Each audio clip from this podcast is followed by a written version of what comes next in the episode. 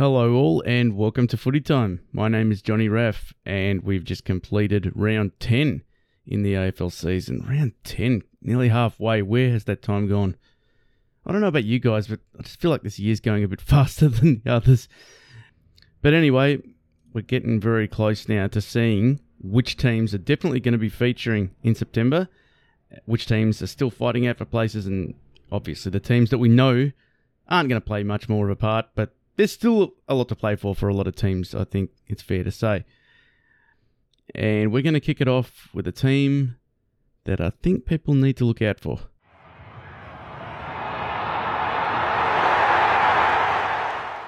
We go to Friday night at Marvel Stadium where the Carlton Footy Club triumphed over the Sydney Swans 102 to 87 by 15 points. And again, this Carlton side is proving to pass all the challenges that are put in front of them. They are 8 and 2 now. They are entrenched in the top 4 and it's becoming very difficult to ignore them.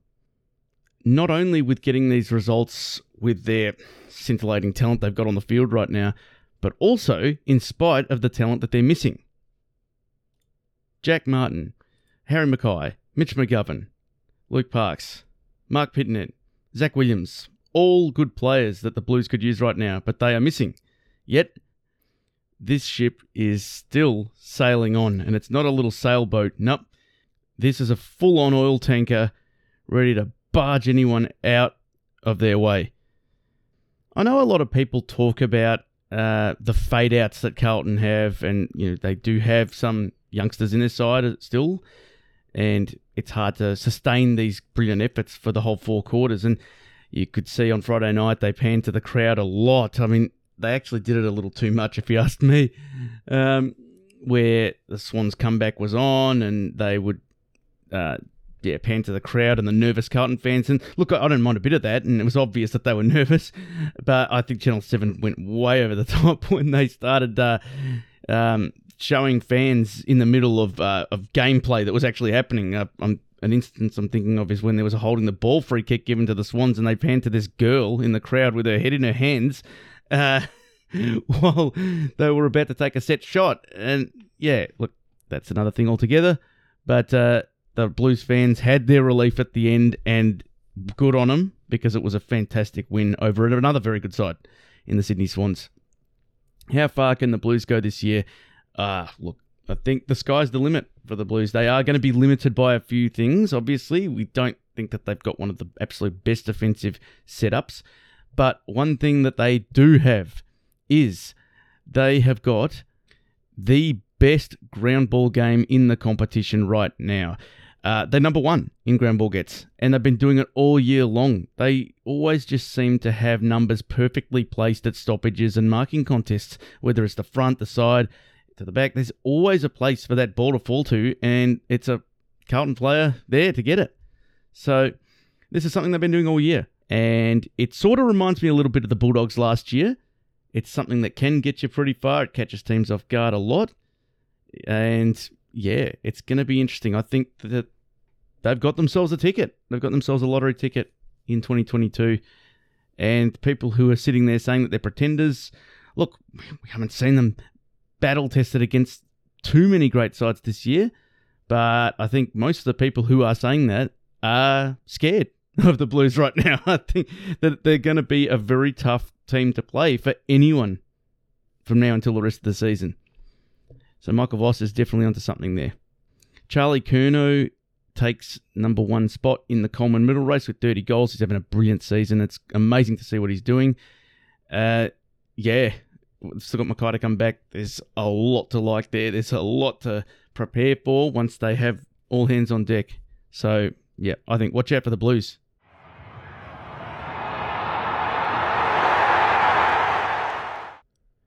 The Western Bulldogs managed to get the chocolates at Mars Stadium in Ballarat over the Gold Coast Suns. That's their second win on the trot, and yeah, they're turning. Looks like they're starting to turn the corner. The Suns, um, well, to be honest, I didn't see all of this game because I was at the North Melbourne and Melbourne game at Marvel. But uh, it, from what it seemed like, they were taking it to the Dogs for most of the game, but just didn't quite have enough in the end. It looked like Touk Miller was very well held. I don't know if they had someone go to him, but he finished the day with 19 possessions, which is kind of a little unheard of for, for Miller. Um, it seemed like the only real contributor from the Suns midfield was David Swallow, who had 25, and uh, from the parts of the game that I watched, looked like he was the only one sort of giving him any sort of drive through the middle. So, yeah, Anderson, no, Anderson uh, was okay, but I didn't think he was, uh, didn't leap out off the page or anything, and just didn't quite get enough out of their midfield as a whole, it looks like. Uh, two quick points about the Dogs. Uh, Bailey Smith is, I believe, in all Australian form. I picked my team after round seven. I chose Jordan Dawson from the Crows on that wing, which was a little bit of a contentious decision, but I thought at that point he he deserved that spot. I think the second choice I would have had there was definitely Bailey Smith, and I reckon if I was choosing the team now, I'd be putting Bailey Smith in. His numbers are just too hard to ignore. Um, he's had multiple 30 plus possession games this year. Uh, I'd say he's had at least five or six. And he's just a nightmare matchup. I mean, he can be a little polarizing with the way he goes about his game, but when he's playing his game, there's no doubting he is just an absolute gun. And if you want to nullify him, you better have someone who has their running shoes because he will just run you into the ground. He's got to be one of the best runners in the competition, and he's just absolutely deadly uh, when he gets enough of the ball. So I would have him on that other wing if the Australian team was drawn right now. I want to talk about someone else who I thought was really good for the Dogs in that game. When you're a good side with a good list, especially a team that's just made the grand final, you sometimes get guys who uh, had promising futures and were looking to stake a claim in that best 22, but they get pushed to a side, uh, you know, whether it's a, a, an injury or lack of form uh, it's quite easy to get pushed aside and have to sit and wait for your chance again. I'm thinking about someone like Mitch Wallis early in the piece. I think the year that they actually won the premiership in 2016, he had that pretty bad injury. And the Dogs have had a few injuries this year, but where these injuries have been the Dogs' loss, Ed Richards has made it his game. He's still only 22, and he's quietly had a good season. it's just slipped under the radar this game against the Suns was not only the best game I think he's played for the Bulldogs, but I think he was definitely one of the best players on the ground against the Suns. Uh, he's an interesting one. He started his career more as a, a half forward, but he is relishing this move to half back. He uses it very well. 20 touches, 19 of them were effective, 14 intercepts. Uh, yeah, he hits targets regularly. I think there's always a place in a team for a player like that and he's got a bit of courage about him too. He backs into the pack. Really good to see. I think that he's going to be quite an important player for them in 2022 if the Dogs are going to claw themselves back into a position to challenge.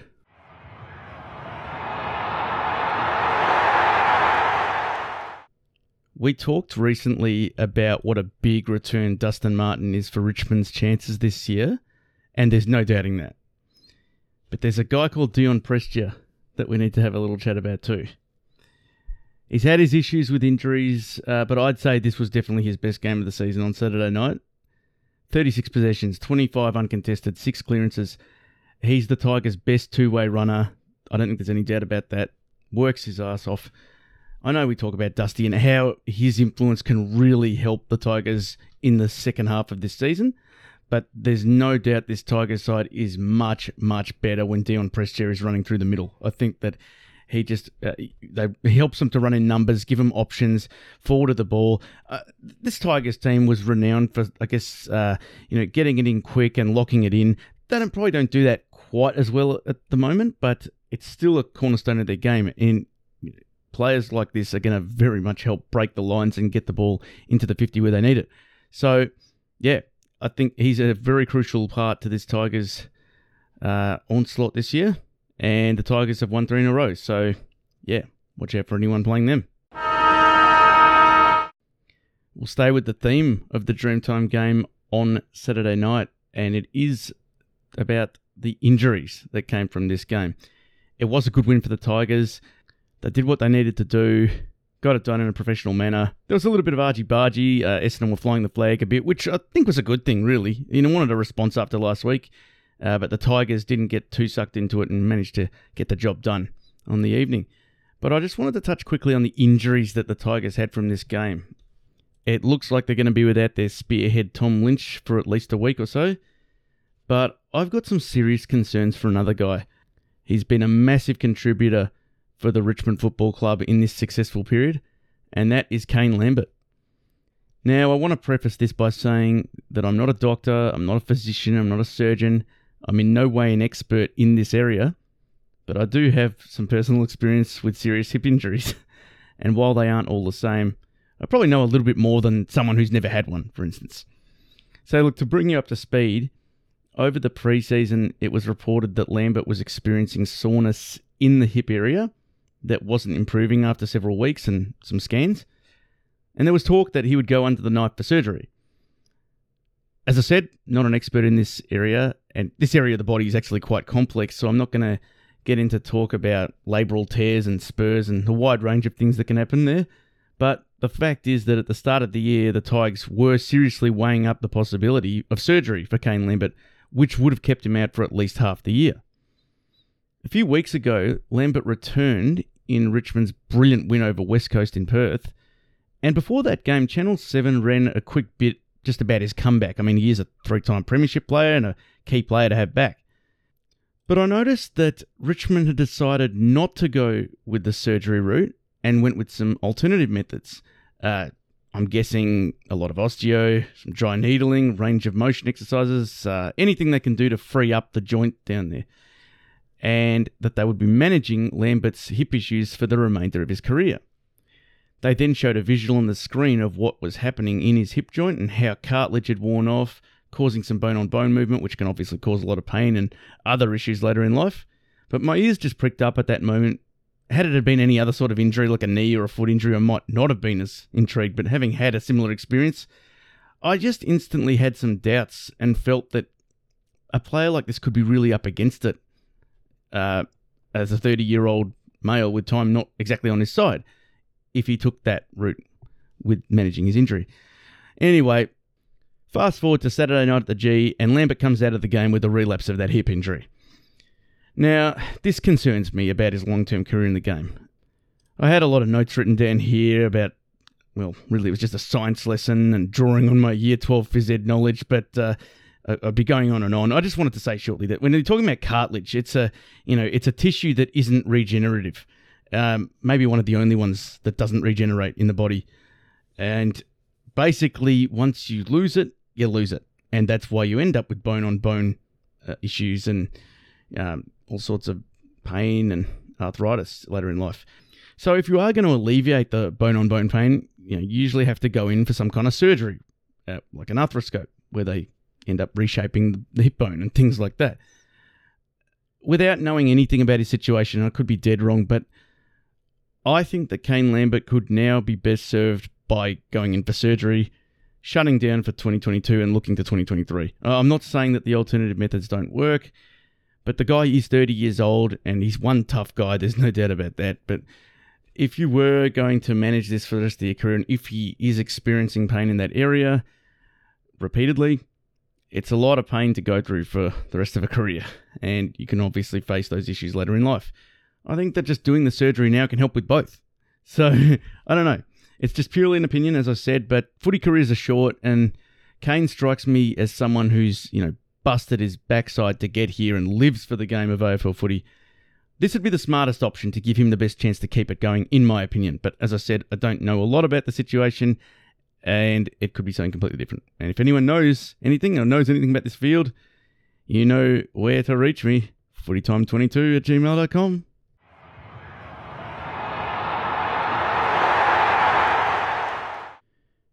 I was at Marvel Stadium on Saturday evening to watch the North Melbourne Football Club take on the NAM Football Club, otherwise known as the Melbourne Football Club.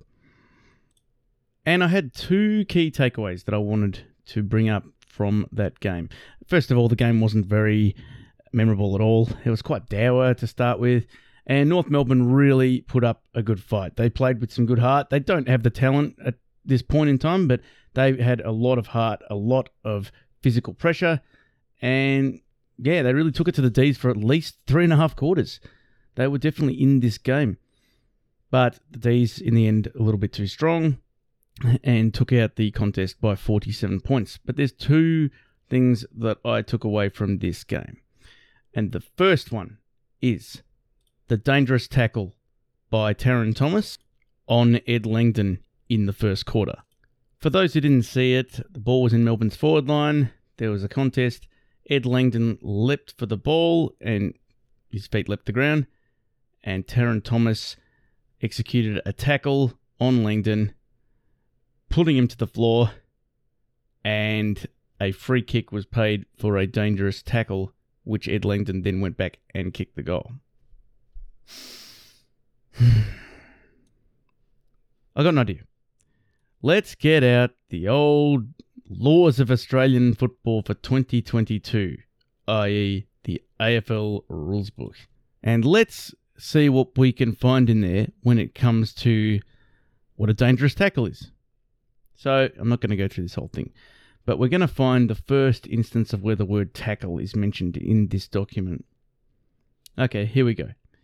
So, this is the definitions, interpretations, and variations uh, definitions of what these terms mean. So here we go legal tackle or legally tackled. This is on page 14. A tackle by a player where A, the player being tackled is in possession of the football, and B, that player is tackled below the shoulders and above the knees. For the avoidance of doubt, a legal tackle may be executed by holding, either by the body or playing uniform, a player from the front, side, or behind, provided that a player held from behind is not pushed in the back. That's it. That's it. And if you're like me, that was the definition of a legal tackle since day dot, since the time you first started following Aussie rules footy. But let's see if we can find anywhere else. Is there anything else that talks about the dangerous tackle rule? Uh, this looks like it might be it. Prohibited contact 18.3. Free kicks for prohibited contact. A field umpire shall award a free kick against a player when that player makes any of the following prohibited contact with an opposition player. A. Executes a tackle that is not legal. In brackets, refer to the definition of legal tackle, which is what we just did. B. Pushes or bumps an opposition player in the back. C. Makes high contact to an opposition player, including the top of the shoulders, with any part of their body. D. Holds an opposition player who is not in possession of the football. E.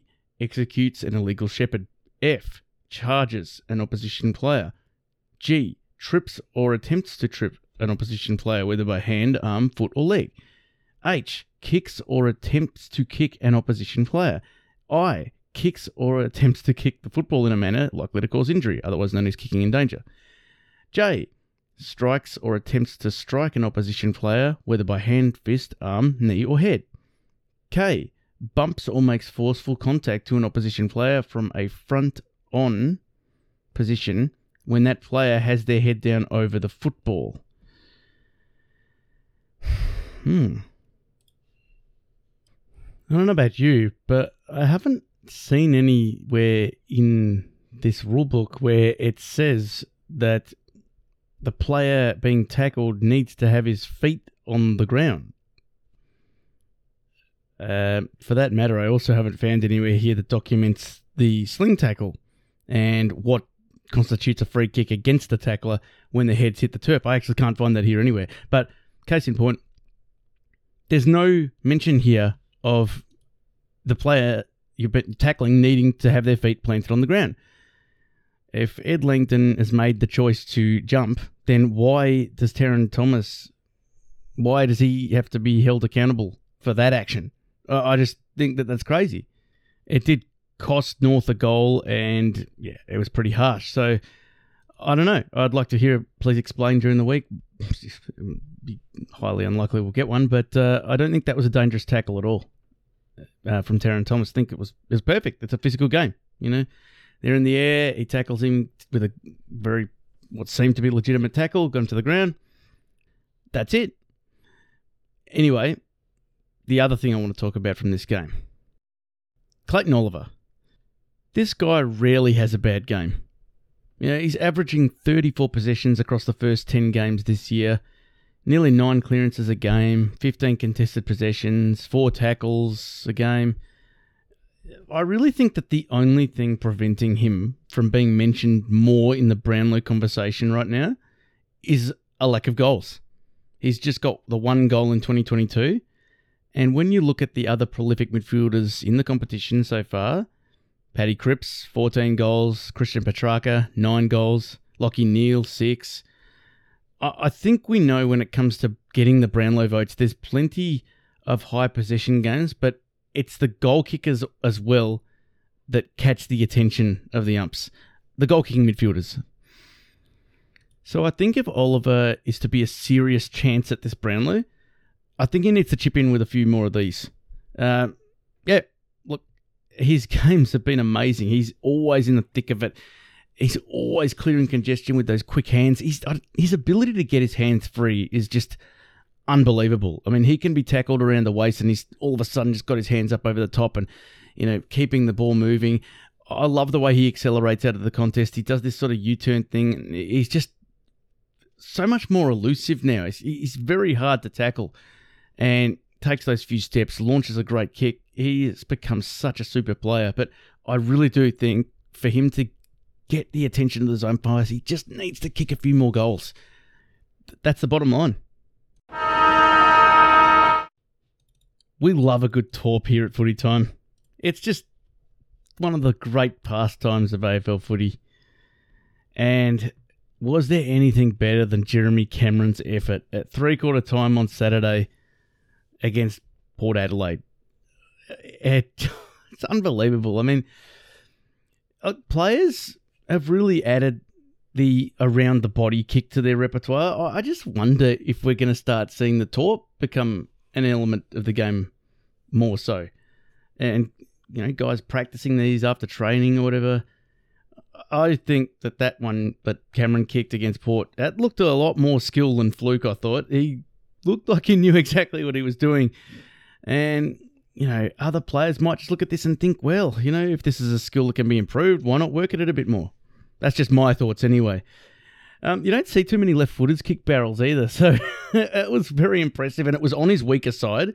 Uh, so this is just yeah, yeah. This is what the game's about. Things like this gets the crowd going. The commentators were going nuts. It was just brilliant to watch. Um, I've said this tons of times before, and I don't want to be a broken record about this, and you know, claim that I'm you know discovering the secret source to anything here, but I've always believed that one of the key moments in a game of AFL football, a, real tightly contested game, is the red time of the third quarter.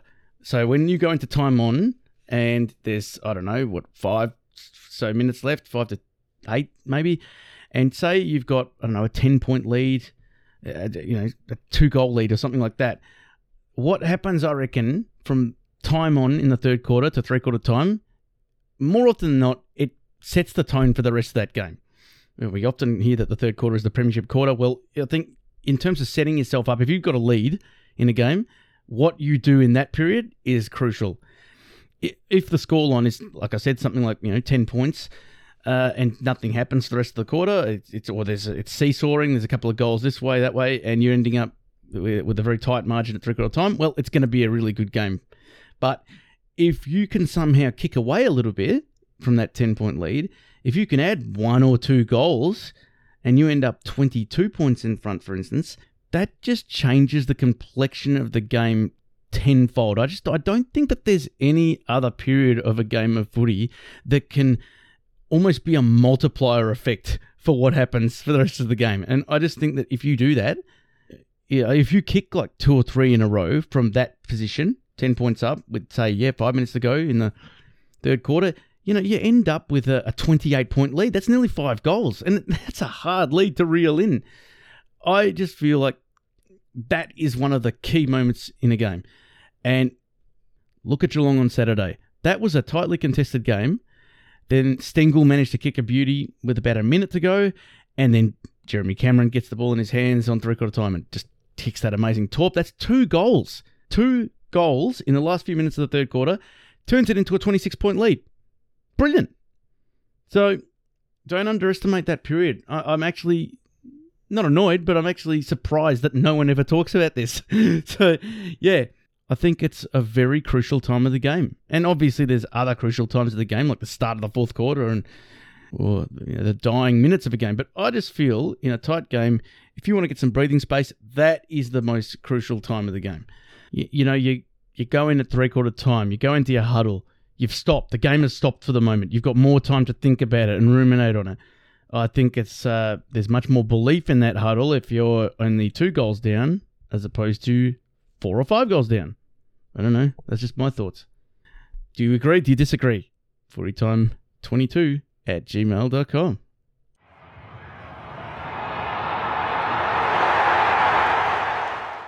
It's your lucky day, Matt. We're finally at the segment you've been waiting for, and that is the three best key forwards of the last decade and a bit, and why Jack Riewoldt is the best.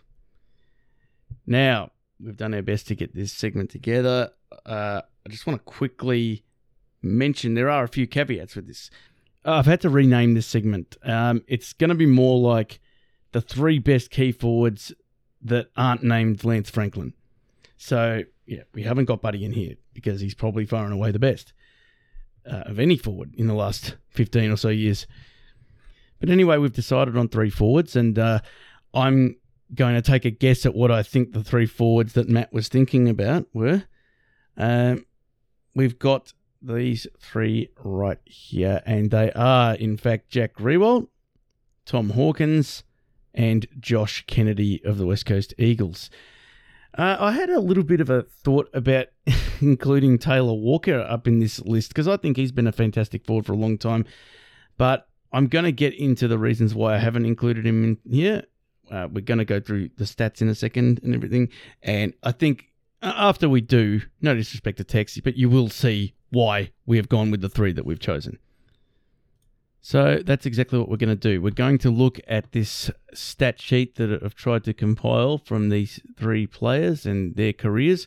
We're going from the period of 2010 to 2022. I just thought I'd make that clear. Don't get annoyed if I don't mention a player's totals goal tally in their whole career because, uh, yeah, we're only going for that period. We've also gone with what we think are the key stats to measure a key forward success marks, kicks, goals, conversion rate. Uh, when it comes to conversion rate, we're only going off the goals and behinds here because out on the Fulls, a little bit hard to get on that stat. Uh, I'm sure it's available, but yeah, it's definitely not available for this whole period, uh, and possibly not even that accurate. So we're just going with uh, goals and behinds. Also, contested marks, marks inside 50, Coleman medals, All Australians, and lastly, premierships. Let's get stuck right into it then. Starting with Jack Riewoldt. 265 games, 671 goals, 393 behinds, 1,064 total shots. He averaged 2.53 goals per game. He has a goals to behind ratio of 63.1%. 1,423 marks, 444 contested marks, 858 marks inside 50, 206 goal assists, 3 Coleman medals, 3 All Australian teams, and 3 premierships. Whew. We move on to Tom Hawkins. 267 games, 629 goals, 354 behinds, 983 total shots at goal. He averages 2.36 goals per game. His accuracy for goals to behind ratio is 64%. 1,488 marks, 520 contested marks, 842 marks inside 50, 226 goal assists, one Coleman medal, four All Australian teams, and two premierships. Josh Kennedy, 240 games, 651 goals kicked, 355 behinds, 1,006 total shots, which means he has an average of 2.71 goals per game 64.7% goals to behind ratio, 1,340 marks, 357 contested marks, 718 marks inside 50, 134 goal assists, two Coleman medals, three All Australian teams, and one premiership. Uh, now, I'll just quickly touch on Taylor Walker because I, I, just thought he was a show in all of this. But uh, when we look at the stats, they're great, but they're not quite what those uh, last three players I mentioned were. 211 games, 482 goals kicked. He had about 785 shots on goal. He averages 2.2 goals a game, which is excellent. 61% accuracy. He's always been a very good set shot. 1,173 marks, 306 contested marks, 478 marks inside 50. He has no Colemans, no All Australian teams, no premierships. That's the kicker. So Taylor Walker's been an excellent forward, but I don't think quite good enough to be in this conversation. And that's it's not an indictment on Tex. He isn't really the true full forward type power forward that I guess we're talking about. He is more of your your lead up forward, your hit up target, and yeah, a very good kick for goal, but he's not in this list. I'm going to read out my key takeaways from that data that I was able to compile. And we'll start with Josh Kennedy. So, Kennedy's the traditional full forward. I think people would agree. For most of his career, it's been with Jack Darling as the high half forward and Kennedy as the stay at home forward. He's always been an exceptional mark, both on a lead and contested. He has the best goals per game average with 2.71 on this list, and he is you know, got plenty of contested marks here as well with 357. Um, his best seasons were in 2015 and 2016 with 80 goals and then 82 respectively. So, where does Josh Kennedy sit in this discussion? Well, it's hard to tell from those statistics, and the reason why, uh, because I think it's fair to say a power forward takes marks inside 50, or at least you know, contested marks. And I look at this, and he definitely had his injury troubles, but compared to Jack Riewoldt and Tom Hawkins, who had 444 and 520 contested marks respectively, he had 357 and he also had less marks inside 50 with 718, whereas those guys were in the 800s. Um, the, the reason for this, I think, as well, is because West Coast, especially in the time that Jack Darling's been there, they haven't been Josh Kennedy centric all the time. I mean, he's a great guy to kick the footy to, but they haven't really made him the focal point. And maybe that's a reason why West Coast were continuously successful in the 2010s as well and able to regenerate that list a bit because it wasn't predictable. They were able to build a forward line that was, uh, it could cut you in many different ways. I look back to that 2018 grand final, there were goal threats from everywhere. You had Kennedy, you had Darling, you had Liam Ryan, who just broke out onto the scene, and he was fantastic. You had Willie Rioli, who was just a nightmare matchup for any small defender. You had also um, Josh Petruccelle, who was a little bit of a uh, you know an unknown quantity at that point, and uh, you also had you still had Mark LeCras as well in his last season, who was a brilliant small forward. So. He, the West Coast have always had a strong forward line, and I think, in a way, much like uh, a good midfielder can have votes taken off him in the Brownlow by another good midfielder, I think Josh Kennedy has had some goals taken off him as a full forward. I mean, he's kicked a lot of them, but they have had forward lines that made it not so dependent on Josh Kennedy to kick that score. So that's important to note. Um, he also has the factor that he is playing in Perth.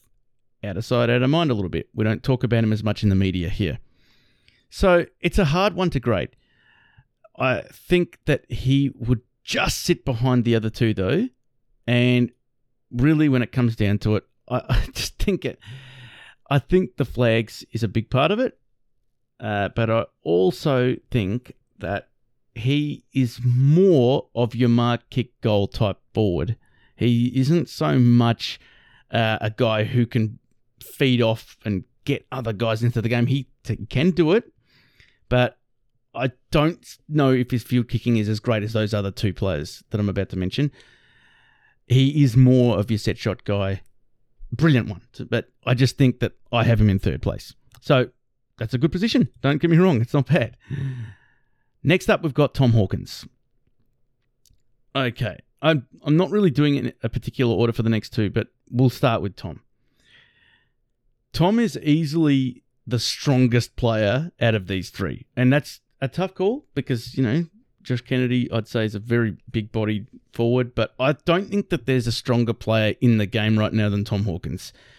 I think there are people that would favour Tomahawk on his pure marking ability, and those stats would support that in the way of the contested marks, which he had in that period 520, which tops these three. But I think that the thing about Tom Hawkins that is most impressive is that he has never stopped working and improving on elements of his game in any way that he can. There's been multiple times when you've thought maybe this is his last year and maybe he'll, you know, it'll catch up to him and he'll get found out. But no, no, he's actually gotten better as he's gotten into his 30s. And in the last few years, his field kicking is something that's been a huge strength. Ask most Cats fans, and they'll tell you this because they watch him often. He brings other players into the game. He when he's not outbonding an opponent and taking a good mark, he actually does bring players into the game by drawing his opponent out to a, a wider part of the forward 50 and wheeling around and, and hitting guys with a nice pass. It's very, very good to see with Hawkins. He, he's really had an amazing career and it's been very interesting. Um, but yeah, I think he's the most consistent key forward out of these three players over the period that we're talking about. Uh, he had a best season of 68 goals, which I think is fantastic. There's nothing wrong with that at all. Uh, he got very close to it with uh, you know, a 60, uh, some high 50s, but that would be his best. Um, yeah, yeah, fantastic forward. I don't think anyone would not have him in their team. And then we get to Jack Riewoldt, the man in question. Uh, yeah. Jack Riewoldt's evolution as a footballer has been amazing. Incredible. You know, from stay at home full forward who is probably more concerned about marks, kicks, and goals to a team first forward that makes everyone around him better, much like Hawkins. Uh, in the 2017 season, he was basically the lone target in forward 50. And he became such a force because it was very apparent that year that when he wasn't marking the ball, he was getting it to ground for the guys like Castagna, uh, Dan Butler, Shane Edwards, Josh Caddy. Those guys were right at the feet, and he was doing so well to just direct it into their path. And, and he obviously went strength to strength when Tom Lynch came in as well. It took the focus off him a bit uh, for 2019 and 2020. Um, I think his field kicking is brilliant as well, and that's been noticed noticeable throughout his career. He's also had an excellent set shot conversion rate for pretty much the entirety of his career. I would say he's got the best set shot success out of anyone of these forwards, and anyone in the game really. Um, but yeah, his best seasons were 78 goals in 2010, 70 in 2018. Um, he also had some pretty good seasons in 20 17 with the 54, uh, 21 with 51. Uh, he had 61 in 2014 and 65 in 2012. So, and he also had 62 in 2011. Jeez, he's had a lot of 60 goal seasons. Um, so yeah, he's he's been an excellent forward, really. Um, the funny thing about uh, Jack Riewoldt is, and I'd like to know actually if Matt is a Richmond fan because um, Jack Riewoldt has always struck me as a player who Richmond fans rated as one of the great forwards of the modern era and maybe all time. Whereas opposition fans probably wouldn't even consider him in that conversation. Um, but hear me out because that's not necessarily a bad thing. The fans, the Richmond fans that would have seen him week in week out, they would have seen the little things that Jack did in a game that people probably didn't notice. The, the the work rate off the ball and just yeah those little taps down and um, if he's not able to mark it just get it to ground where there's a, a, a, teammate lurking and just getting guys into the game. His work rate up the ground just getting his marks outside 50 and then leading back and as well. Um, yeah and that happens when you're a fan of a certain team sometimes. You just see things that players do that no one really notices. And lastly, I think if you've kicked 700 goals in this game, you're a pretty good player. You know, Jack's record speaks for itself. And yeah, it's very hard not to agree with Matt here that he is the best. I mean, it's down to him and Tomahawk, in my opinion, and it's very, very close. I think you could ask 20 people and you might get 10 one way, 10 the other. Uh, I just don't know which way to go on this, but I think three Colemans, three All Australian teams, and three flags. That's so impressive. And yeah, I'm just very impressed with the evolution of him as a forward. Uh, he was great early on, but he he was he's become even better. He really has, and he's become such a great leader for that football club as well. But yeah, look, I said before I thought Tomahawk was the most consistent of these forwards.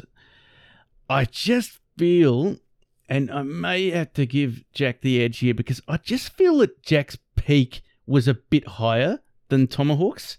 I just feel like that period from maybe 2014 to about 2018, I just think that was an amazing level that Jack was playing at. And yeah, look, I think I would just give him the edge, but I do love Tomahawk as well. I think that uh, these are great debates because you easily have any one of these three up front in your forward line. Um, is he the number one Riewoldt? That's the next question. He's passed him on the all-time goals uh, list. But yeah, I'd be very interested to know what, our listeners think. Uh, but I think yeah, it's it's not beyond the pale to suggest that Jack was the best key forward whose name wasn't Lance Franklin for the last 12 years. So, yeah. Thanks for that question, Matt. That's a really good one. Well, that is all we have time for on Footy Time this week. Hope you enjoyed the round of footy. Hope your team got up. Uh, it's uh, we're just about at the turning point, and those bye rounds are coming up where we can actually sit back and have a bit of a breather and maybe do something else on the weekend for a change. but uh, yeah, look, it's uh, an exciting season so far. I think I do think that there's a lot of teams in this in the hunt for this flag. I was about to wrap up the show right then and there. Uh, to be totally honest with you, at the time of recording, it is 8:30 p.m. on Sunday, the 22nd of May, and I looked at the two games today: Freo and Collingwood, and Hawthorn and Brisbane. And maybe slightly arrogantly, I penciled these in as results that were quite predictable. Thought that maybe there'd be nothing to talk about with these. Well, I now realize that I have to quickly touch on them because I will get blowback if I don't mention these results. So, we've had two massive upsets today. Uh, Hawthorn and Brisbane down at the University of Tasmania Stadium. Five point winners over the Brisbane Lions. This has got to be the upset of the year so far. Fantastic. Um, you will have to forgive me because I have barely seen any of this game and I didn't expect much from it, but I'm going to quickly go through some of the performers uh, from the, the stats sheet. So we've got Mitch Lewis kicking four goals, Chad Wingard with three, uh, a nice spread throughout the rest of the team. Um, uh, you had John Newcombe best on ground according to AFL Media. Jeez, his improvement has been amazing this season. He, he's going to be one for the future there. Uh, Mitchell back in the best list. Mitch Lewis, obviously, and Sicily. Uh, for what I'm reading on AFL.com. Very entertaining game. I'm going to have to check out the highlights straight after this. And uh, yeah, so just uh, if you haven't seen it and you're a Hawthorn fan, you do the same. Uh, but yeah, look, just another another example of this season is going to have plenty of twists and turns in it. Uh, the Hawks can easily get their season right back on track with a win like that, and who knows what's in store for them going forward. But wait, there's more. Who was that guy again with the steak knives? Uh, Tim Shaw, that's his name. Yeah, yeah. Well, there is more. Over in the West, the Collingwood Footy Club, in a wet day at Optus Stadium, has silenced the Fremantle Dockers 12 8 80 to 6 8 44. Wow, what a win. According to AFL.com, it was a high pressure masterclass performance in the wet, and they were very hard working at the contest, tackling hard, discipline in slippery conditions, no fuss style, prevailing against Fremantle's overuse, and inability to adjust to the conditions. That always surprises me. I always find it really weird when I see teams who just don't understand that the conditions aren't going to suit their style of play. And you just see them trying to play dry weather footy in the wet. It, the game plan almost goes out the window when it's heavy rain. You've got to just do the things that work in, in those conditions, and that's kick it long to contests, kick it to your tall timber, you know, just um, get pressure around the ground ball, things like that. That's what you got to do. You can't be doing this beautiful running on an ath track kind of stuff. Um, yeah, that's that's just my take. I'm trying to, you know, obviously uh, cover the segment in the 30 seconds I've got left. but uh, yeah, that was a very very impressive performance. And gee, this round coming up, we have got maybe the biggest Collingwood versus Carlton clash in years. I mean, the rivalry when I was growing up, that was the easily the biggest rivalry in football, and you still kind of feel that there's that I don't know that feeling between the two teams when they play, but maybe that's uh, been just I don't know something that old timers like me say to build up rivalries. but uh, no, look, I think it's going to be a really good game. Uh, yeah, it's awesome. It's just a really good season. There's teams that are, uh, if you're not in the bottom four, I don't think that any team here has a chance to make the eight. It's brilliant. It's exactly what we want. Anyway, I hope that covers those two brilliant performances, and I'm not going to get uh, canned for not talking about those two performances. My Collingwood and Hawthorn friends can uh, be happy that I've mentioned that. so, yeah, look, well done to those teams. Um, and yeah, enjoy your week. Uh, big round coming up next week. Enjoy the footy. Bye for now.